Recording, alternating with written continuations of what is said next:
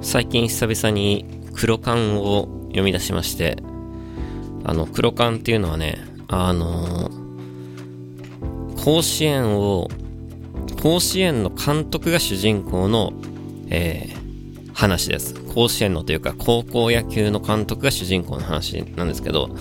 あの、舞台設定は、まあちょっと古い漫画なんで、確かあれ90年代後半ぐらいの設定だったと思うんですけど、あの、まあ、古い話ではあるんですけど、でもね、あの、かのスポーツ漫画の切り口としてはね、とてもまあ面白くてね、あの、結構前に、何年か前に読んですごい面白いなと思ったんですけど、今またね、アプリで読み始めまして、あのね、ドラゴン桜とかね、書いてる作者の人で、まあ絵にちょっと癖はあるんですけど、あの、その癖が OK だったら、とね、ハマると思います。皆さんも。ただまあ結構スポコンものなんでね、女性の方はわかんないですけど、結構男的にはね、熱い気持ちになるような漫画ですね、あれ。今ね、読んでるのは、あ、だから前回、前回のこのボイスアイアの目で紹介したあの2作と、えー、今だから黒缶しか読んでないのか。なんかね、こう、アプリで読んでるんですけど、なんかいっぱいあり、アプリをね、ダウンロードしまくっても、またなんかこう、なんかいろいろ手を出すとちっちゃうんで、今読んでるのは基本その2つのアプリだけなんですけど、なんか最近はやっぱね、あの、アプリでしかこう出さない漫画も結構増えてきてね、なそういうところもまた含めて結構こういうの変わっていくんだろうなっていう、今まではね、どうしてもこう雑誌がメインで、こう漫画って成り立ってましたけど、今度からは雑誌に依存しない形でこう出版するっていうのが、まあ今でもね、ありますけど、そういうのがもっと一般的になっていくのかなというふうには思いましたね。でもそういう意味ではね、音楽もそうで、あの、今まではレコード会社に所属して CD を出してっていう、あの、スタイルの音楽活動がメインでしたけど、まあ、それがね、別の形で、こう、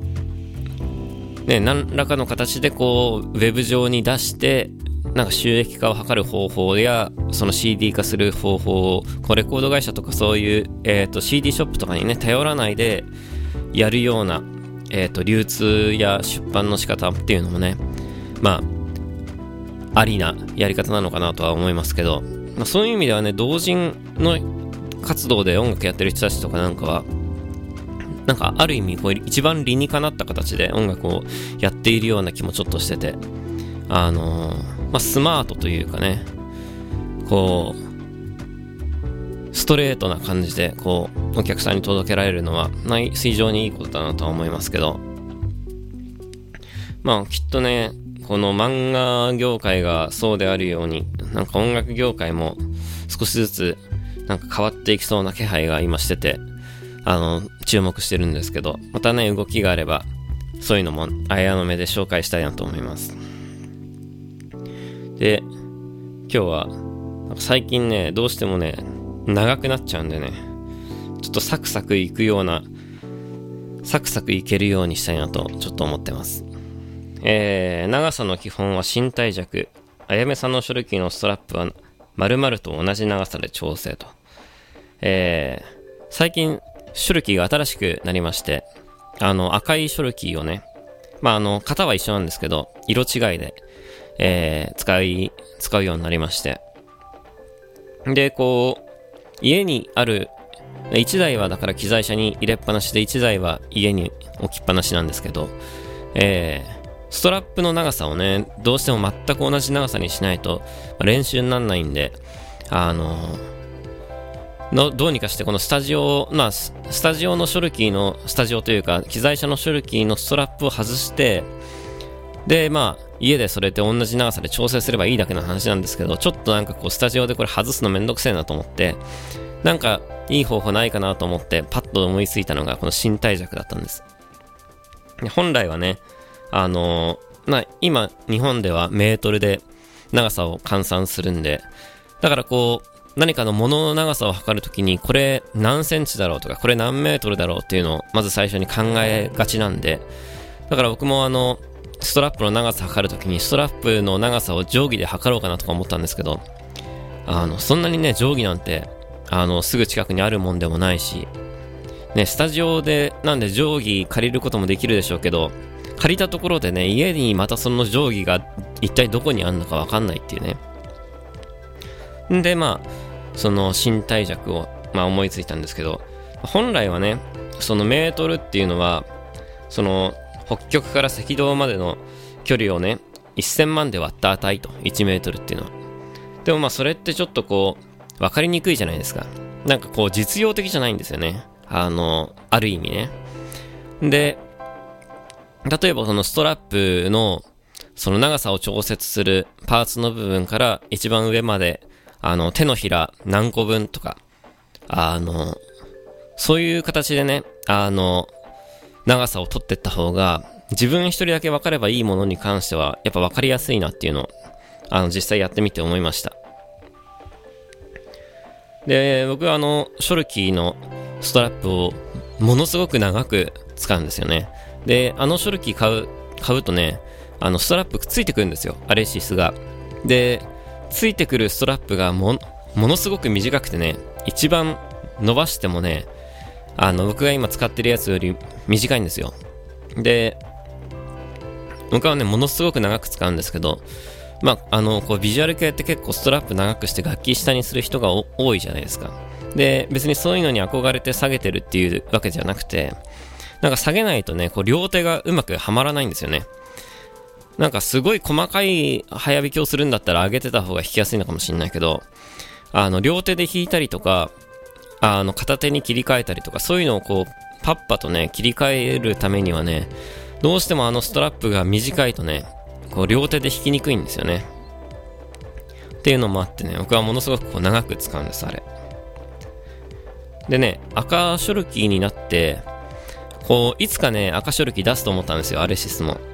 で、結構ね、ショルキーって実はね、あの、こう、赤がね、なんかこう、スタンダードというか、あの、往年のこう名機と呼ばれるものがね、結構赤で出すことが多くて、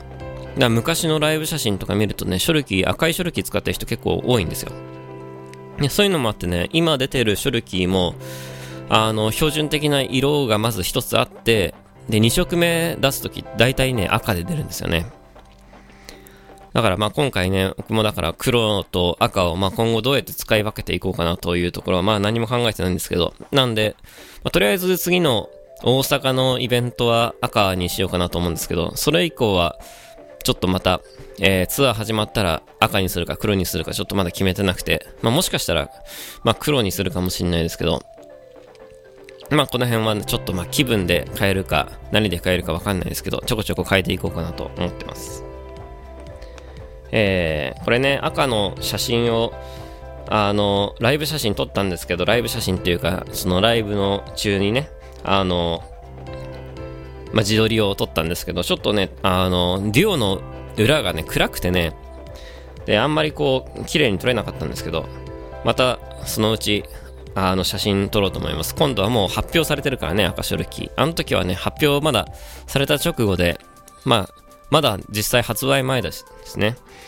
なんかこう、言えないところもあったんですけど、もう、今度からは発売された後なんで、いろいろ細かくね、書いていこうかなと思います。ちなみにあの、音は全く変わってないんで、あの、赤書記になって音が変わったなって思う人いたらそれはね、気のせいです。あの、僕の場合はね、ショルキーから音が出てるわけじゃなくて、ショルキーの、こう、僕の背中にある機械から音が出てるんで、あのショルキーからはね、音は出てないんですよ。なんで、えー、まあ、ぶっちゃけどんなショルキーを使ったとしても、えー、出音は全く変わらないというね。まあ、だからこそ、こう、使いやすいんですけどね。えー、で、もう一つ。えー、佐々木は出すべきだったのか、えー、高校野球はどう変わるか。で、僕の今年の、えー、夏、あのー、地方大会からね、高校野球を見てるんですけど、あのー、まあ、神奈川の出身なんで、あの、神奈川のね、あの、決勝とかも見ましたけどね。えー、僕いつも見てるのね、バーチャル高校野球っていうね、えー、スポーツブルっていうアプリでやってるバーチャル高校野球っていう、まあ、企画というかコーナーがあって、そこでね、あの、全国各地の、えー、高校野球の試合をこうネットで見られるような仕組みになってて、ただまあ、地域によってはね、決勝からとか準決からとかしか見らんなくて、まあ、神奈川県のはね、準決ぐらいからしか見らんなくてね、あの、見たい試合はちょこちょこあったんですけど、見らんなくて。だけど、こう、1回戦からね、やってくれたのが、岩手県がね、1回戦からやってくれて、で、やっぱり僕は、あの、今年は、まあ、スポーツ界ですごい話題になっている、まあ、佐々木朗希というね、あの、すごいピッチャーがいるわけですよ。あの、大船渡高校に。で、そのピッチャーを、その佐々木をね、まあ、どんなもんか見てみたいなと思って、えー、この大船渡の試合は結構、あの、ちゃんと狙って見るようにしてました。で、全部は見れてないんだけど、まあ、結構見れまして、まあ、佐々木が投げてるとこももちろん見まして、やっぱね、すごいですね。えー、最速記録の160何キロだったか忘れちゃいましたけど、その瞬間もちゃんと見ることできまして。いや、やっぱ強かったですね、大船渡。で、今ね、ちょっともん、まあ問題というか、いろいろな議論が巻き起こってるのは、まあその決勝戦でその佐々木が出なかったわけですけど、その、まあ佐々木をね、出すべきだったんじゃないかっていう、えー、話が、えー、まあ出てまして、まあね、でもこれに関してはこういろいろ考え方があって、あの、まあ、高校の野球のね、選手側に立ってみれば、それはまあもちろんね、出たいでしょうけど、ただまあ無理に出してね、この、連投連投で、あの、腕にもね、ものすごい負担がかかってる状態で、こう何度もたくさんね、投げさせるのも、まあその体を壊すという意味で、まあ好ましくないと。で、そういうところで、あの、この大船渡の監督は、えー、出さなかったわけです、決勝戦。えー、で、準決でしっかりね、投げてたもんね、佐々木は。だけどね、この大船渡はね、実はその前の試合だかもね、佐々木を出さなかったんですよ。で、結構ね、やっぱその辺徹底してるみたいで、この監督の考え方も。やっぱ連投はさせないっていうところでね。ただまあ、その、どうしてもね、そこでまあ、決勝で負けてしまったわけで、まあ外野が結構ね、ガヤガヤ言うわけですよ。で、その、投げないと、投げさせないとダメだみたいな、そういう批判がまあ多くて、で、それに対して、あの、あ、そんなことはないと。で、その、監督の、あの、判断は正しかったっていう意見も、まあ、たくさんあって、まあ、これに関してはもうほんと人それぞれ考え方が違うとこだとは思うんですけど、まあ、昔の日本だったらね、あの、もちろん絶対出さなきゃいけないっていう、その、たとえ肘を壊そうとも、そのなんかチームを勝つことがこう大事だっていうような、ま、意見も、の方が多かったのかなと思うんですけど、最近はね、あの、そういう感じではなくなってきている。やっぱね、それは野球に限らず、いろんなことに対して、ただの根性論っていうのが、まあ、少しずつ減りつつある世の中なので、ま、そういう意味ではなんかこう今の時代に合った議論なのかなとは思うんですけど、まあ、ブログの中では書かなかったですけど、じゃあ僕個人がどう考えてるかっていうとね、僕はあの、やっぱね、投げさせるべきではなかったなと。あの、よ、と、そういうわけで、あの、今の、今回の、あの、判断の方が正しかったなとは思うんですけど、まあ僕は、まどうしてもね、あの、高校野球も好きですけど、プロ野球も好きなんで、この佐々木選手がね、えー、おそらく、まあ、プロ入りするでしょうけど、あの、まあ、万全な状態でドラフトを迎えて、あの、来年の、ね、あの、プロ野球の開幕を迎えてくれることの方が、まあ、僕個人的には、あの、楽しみだなとは思ってて、別に甲子園で見られないのはもちろんね、残念ですけど、まあ、将来プロ入りしてくれるのであれば、まあ、僕個人は将来、この佐々木選手をもうこれから十何年と見ることができるわけなので、今ここでね、あの、無理にさせることはなかったなというところで、まあ、ちょっと安心したところではあったんですけど、もちろんその甲子園で見たかったなっていう複雑な思いももちろんわかります。まあこれもね、いろいろな、ね、考え方があるんですけど、やっぱどうしてもね、18歳、17歳、18歳って、あの、技術もすごいし、体もでかいんですけど、やっぱこう、あの、肘とかもね、こう万全ではなかったりするわけですよ。あのもう体も大きくて大人のようになって見えてもまあその成熟しきってない状態でこうやっちゃうからこそのこう怪我みたいなのもあるんでやっぱ今はこう大事にね育ってほしいなという思いがやっぱ強いですね。で今だから高3でしょ？でこの17歳18歳って今だからその野球もねその佐々木がやっぱすごい話題になってますけど、まあ、サッカーは同じくねこう久保がやっぱすごいすごいわけですよ。で今なんか佐々木もすごくて久保もすごいみたいな、まあ、言われ方してますけどなんかこう野球で言ったらね久保のがいかにすごいかっていうとね野球で言ったらこうニューヨークヤンキースの試合に今の佐々木がこう出てるようなイメージですからね。スタメンで1軍で。いや、それぐらい、やっぱ久保って今すごくて、えー、ちょうどね、えー、っと、今日、今日のね、だから今日って実はね、だから今これ前日に収録してるんですけど、30日に収録してて、日付変わって31日の、えー、日本時間で夜中かな？にまたこう、え、ー、と、シーズン、まだシーズン始まってないんですけど、レアルの試合があって、さすがにね、夜遅く、遅いんで、ちょっと見れるかどうかわかんないなっていうところなんですけど、もし起きてたら、あの、見たいなと思うんですが、またね、こう、久保がおそらくレアルで、試合に出るんじゃないかという話なんで、この辺もね、楽しみですね。ちなみに僕ね、結構早く寝る日が多くて、あの、まあ、外でね、遅くまで飲んでる時は、あ、でもそれでもね、家帰ったら速攻寝ますけどね、やっぱね、昨日とかもだって11時過ぎぐらいに寝ましたからね。なんかこう、意外と早寝なんですよ。で、じゃあ早く起きるかっていうと別にそういうわけじゃなくてね、今日起きたの8時ぐらいだしね、まあ、随分寝ましたね、だから今日は。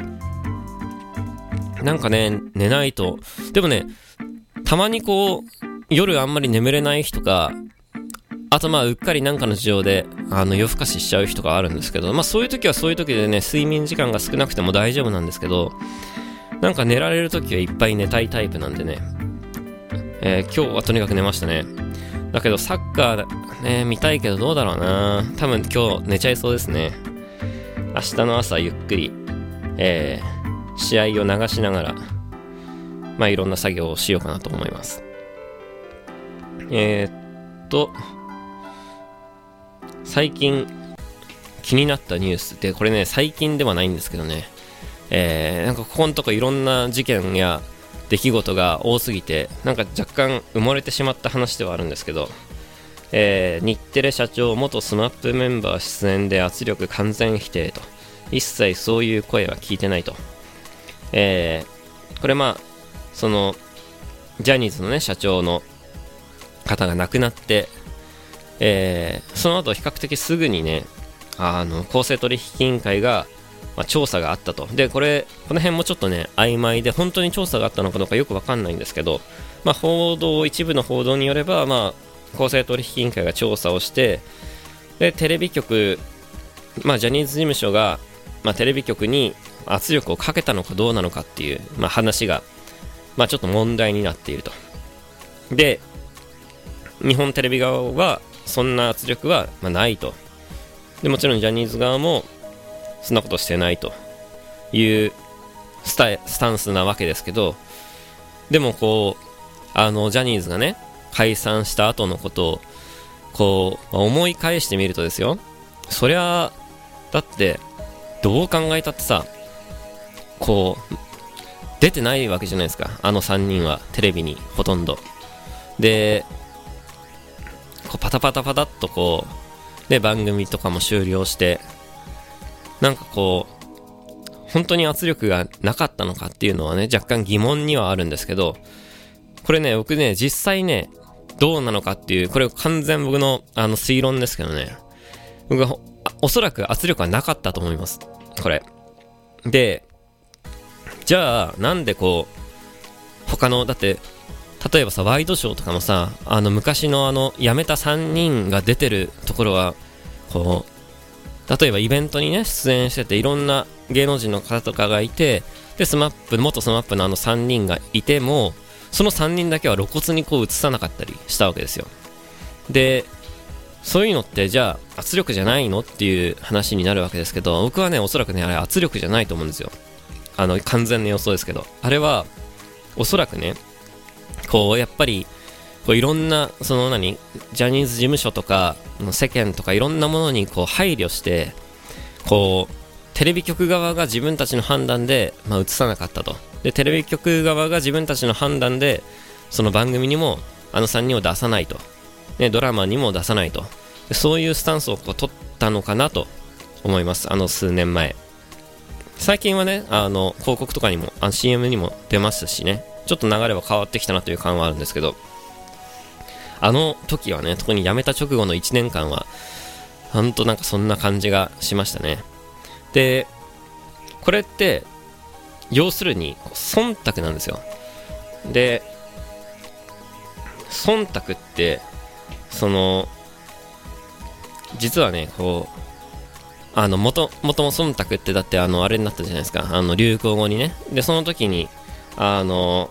まあ、忖度はあったのかっていう、えー、総理の口利きがあったのかっていう森友学園の問題でその学園の理事長が、まあ、忖度があったのでしょうと答えたと。そこからこの忖度っていう、あのー、言葉がね、一気にこう世の中に広まったんですけど、忖度っていうのは、本来は、あの、例えばだからこう命令されたわけじゃなくて、あの、配慮して何かをしてあげるという意味ではないわけですね。で、本当は、あの、配慮するところまでがを忖度と言います。で、えー、辞書的なことを言えば忖度は他人の行動を推し量るという意味で、えー、心で感じる思う考えるという意味だけですで例えばねこの口利き問題に関してもまあその忖度がっていうのに対してこの今の日本の使われ方はその相手のことを思って何々してあげるっていうところまでこう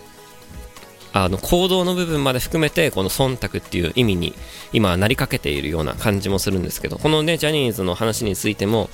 あのそのジャニーズ事務所の意向を組んでテレビ局があの3人をあのテレビから排除するっていうその行動まで含めてのなんか忖度っていう風なあの言葉の使われ方を今されつつあるんですけど実際はねこの忖度っていう意味はそういう意味ではないと。あの考えるとか相手の気持ちを考えるとか、まあ、配慮するとか。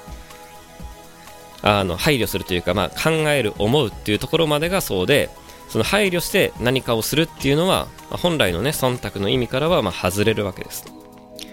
でもこう意外と世の中ってねあの多いんですよ。この意味が違うっていう言葉がで日本語なんかもまあ変化するものなので本来のね意味と実際に使われてる意味が違うっていうのは、まあ、とてもよくあることで、でさらにその、間違ったね、語用が、えー、正しい日本語になるっていうことも、まあ、よくあることなんです。なので、まあ、この忖度の意味についても、こう、だから違うからダメだとかそういうことじゃなくて、まあ、その違うっていうことを知った上でね、あの、忖度っていう言葉を使っていくのが、まあ、大事なのかなとは思うんですけど、こう意外と勘違いされていることってこう結構多くて例えばあの人の言葉でもねあるんですよ。でやっぱりその翻訳とかその時の状況とか、ね、そういうのが違うからやっぱその翻訳の仕方によってこう日本へへのねこの伝わり方が変わるっていうことが、まあ、よくあって。で実はこれ僕も知らなかったんですけどあのななぜ山に登るのかという話が、まあ、あって、それに対してね、あの、イギリスの登山家、えー、ジョージ・マロニーが、えー、1923年の3月18日付の、えー、ニューヨーク・タイムズの記事の中で、えー、あなたはなぜエベレストに登りたいのかという質問に対して、えー、そこにエベレストがあるからと、えー、答えたと。で、それが、まあ、日本語的なあの翻訳の仕方でこうなぜ山に登るのかでそれはそこに山があるからだとでこれは実は、まあ、直訳的にも正しいわけなんですけどなんかその日本的にはなんかこうそれはただあの、なぜ登るのか、そこに山があるからっていうことだけじゃなくて、何かこう、違う意味をこう見出してしまいがちなわけで、実は僕もそう思ってたところもあって、なんで あの、なんで音楽をやんのかと。で、そこに音楽があるからだとかさ、なんかそういうことを、なんかこう哲学的なことというか、こうなんかこう関連的なことというか、何かこう好きなことをやるのに他に何の理由があるんだ的なね、あの、そういうニュアンスで結構考える日本の人が、まあ、多いと思うんですけど、実はこのジョージ・マロニー自体がそこまで考えて、あの、このえー、そこに山があるからと、そこに山があるからとかでも実際言ってないんですね。because it's there だから、えー、そこにそれがあるからっていうことが、まあ、あの、直訳的にはそうなんですけど、えー、どういう意図で、このポンとね、このフレーズが出てきたのかっていうのは、実は明らかになってないわけで、あの、そんな深い意味は、もしかしたらなかったのかもしれないと。ただこうそれがこう日本に伝わって、まあ、世界中に伝わって、まあ、そこからこういろんなねなんかこう関連的な話とか哲学的な話をこう紐づけてこうなんかこう考えてしまいがちなところもあって。そういうのもあってこうなんかこう好きなことをやるのに、ね、理由はないみたいなそういうポジティブな、えー、意味でこう捉えられてしまっているのかなという話があります。でも結構ね僕はこのこのなんかこう哲学的というか観念的に考えた方の言葉の方が実はこれ好きでね。あの、僕はこれは別にその、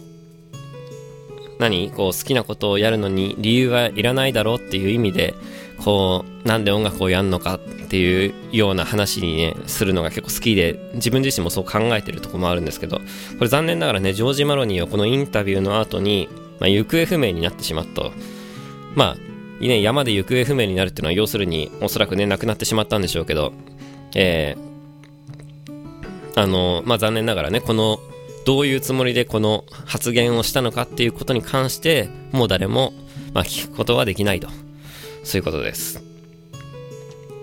えー、まあちょっと駆け足でやりましたけど実は今日はえー、あのゆるぼ案件の話をしたくてねえー、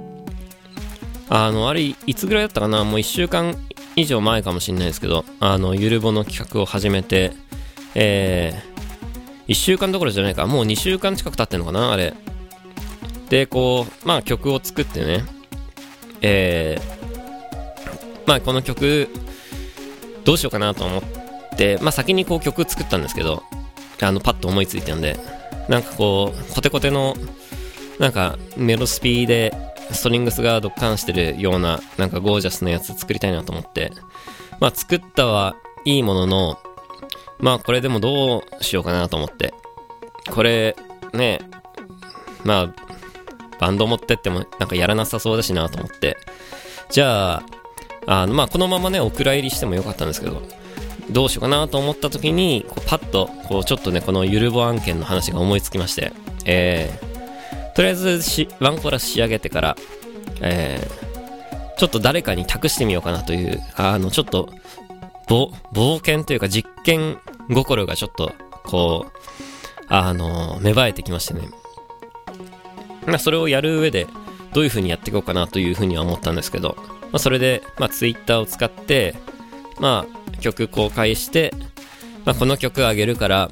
誰かこう、やってくんないかなっていうような、あの、企画にしようと思ってやってみました。で、そんなだからね、深い意味はないんですよ、これに。ただ、まあ、遊びの延長みたいな感じなんですけど、えー、っとね、あの、なんかね、こう、たまにこう、メロスピをアホみたいに作りたくなる時期がありまして、まあ、たまたま、あの、それだっただけの話なんですけど、前はね、あの、ちょうどこう、何、ウォーリアーとかエクスカリバーとかそういうのにこう消化できてたんですけど、今はなんかそういう感じじゃないんで、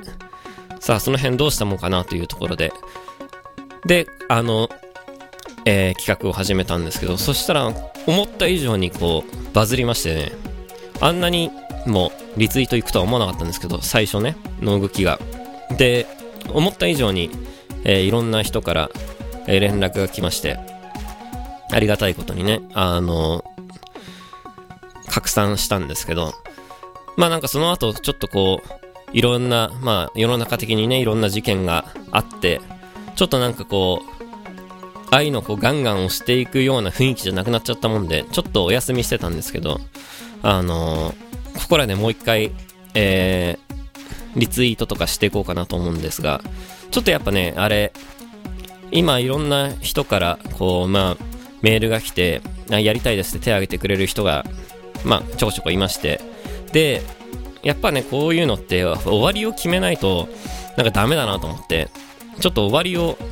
決めようかなと思うんですけど、あ、そうだ、いつにしようかな。今日が、要するに、えっ、ー、と、この放送日が731でしょ？あ、でもなこのボイスアヤの目で絡めることを考えると、1週間ぐらいかな。火曜日、そもそも来週のスケジュールってなんだっけな？全く把握してないんですよね。来週の水曜日は、あれか。あ、じゃあ、6日、やっぱ、そうだな。6日かな。5日かな。あ、いや、でも31日にこれやって5日だとちょっとやっぱ早いような気がするんで、もうちょっと後ろにしようかな。えー、7日、8、9、あ、じゃあなんか、切りよく、まあ、切り、もうどこの、何が持って切りがいいのかわかんないですけど、8月の9日の金曜日にしようかな。書いとこう。締め切り。自分で言って、あれいつだっけ？いつにしたっけなとかってなりそうなんで、えっ、ー、と、8月の9日、8月9日にしよう。締め切り。なんかこういうのって大体ね、締め切り直後にいっぱい来るんですよ。なんで、8月9日の23時59分までに、えー、やりたい人いたら DM くださいという感じにします。なんかこう、えー、鳥貴族も、あの、行きましょうね。あの、本当はね、なんか、いろんな人と一緒に行きたいんですけど、まあちょっとなんかさすがに、えー、全員におごるわけにはいかないんで、応募してくれた人にね、本当は全員におごりたいぐらいの気持ちなんですけど、あの、まあやってくれるという、手を挙げてくれるっていう人が、まあ、結構いまして、で、その中で、なんかこう、ほんと恐縮なんですが、一バンドだけ、まあ、選ばせてもらって、で、その人たちにはちゃんとおごりますので。でね、あの、まあ、権利問題的なのもあってね、ちょ、どうしても音楽活動って結構この、権利問題が、まややこしくてね。なので、まあ、共作とかにすると、ちょっといろいろめんどくさいんですよ。で、もう僕はもうね、これ、あげたい、一番と決めてあげたらもうね、すべてのなかったことにあの、僕の中ではするんで、本当ね、名前も、なんか出さなくて大丈夫なんで、えー、もう全部自分たちのものとして、もう自分たちの好きな、好きなように、えー、改造してもらって、もう本当何事もなかったかのように、普通に曲で、ライブでやってもらえたら、一番なんか曲にとっても幸せなのかなと思います。やっぱね、こう、曲ってね、なんか思うんですけどね、なんかさ、あの、自分の作る作品について、あの、その作品をどう考えるかっていうのは、まあ、ミュージシャンそれぞれ違うと思うんですけど、僕はなんかね、こう、曲の幸せとかをね、考えるタイプなんですよ。で、曲作った時に、やっぱその、生かすも殺すも、なんか自分次第というか、自分たち次第っていうところもあって、あの、まあ、例えばね、曲作ってお蔵入りして、こう、ボツにするっていうのは、まあ、ある意味その曲を、まあ、殺すことになるわけじゃないですか。で、まあ今までもね、そういう曲って実は山ほどあるんですよ。で、でもなんかせっかくこう、まあ、このメロスビーせっかくなんかこうパッと出てきてパッと作ったから、なんかこれこのままなんか殺すのはなんかもったいないなと思って、なんかこう一番、あの、この曲が一番幸せになるところにこう嫁がせてあげるというね、嫁がせてあげたいという、なんかそういう気持ちなんですよね、この、あの企画に対して。なんでこう、なんか嫁ぎ先を、まあ、募集するような感じです。なんで、こうなんか、そんななんか難しく考えなくていいんで、えー、なんかこう、その曲も、なんかお互いにこうなんかウィンウィンになるような感じの、あのバンドに、あの、託せればいいなと。そうすれば僕は別に十分幸せなんで、えー、曲も幸せで。ね、そんな感じで、この企画を進めてるので、まあ、本当なんかやりたいっていう人いたら8月9日までに、えー、ぜひぜひ、えー、応募してくれると嬉しいなと思います。で、えー、そうね、今週はね、何かあったっけな、あ、今週は特にね、何も大きな出来事はね、ないんですよ。ただもう8月になっちゃいますね。早いもんでね。8月の1週目はね、ほんとびっくりするほど何の予定もない。えー、本当に。だからなんかね、まあいろいろ家で、まあ、ゆっくり仕事ができるタイミングではあるんですけど、まあのんびりと、えー、いろいろやりつつ、ね、溜まった仕事をこなしつつ、えー、っと、今月は、今月というか来月は、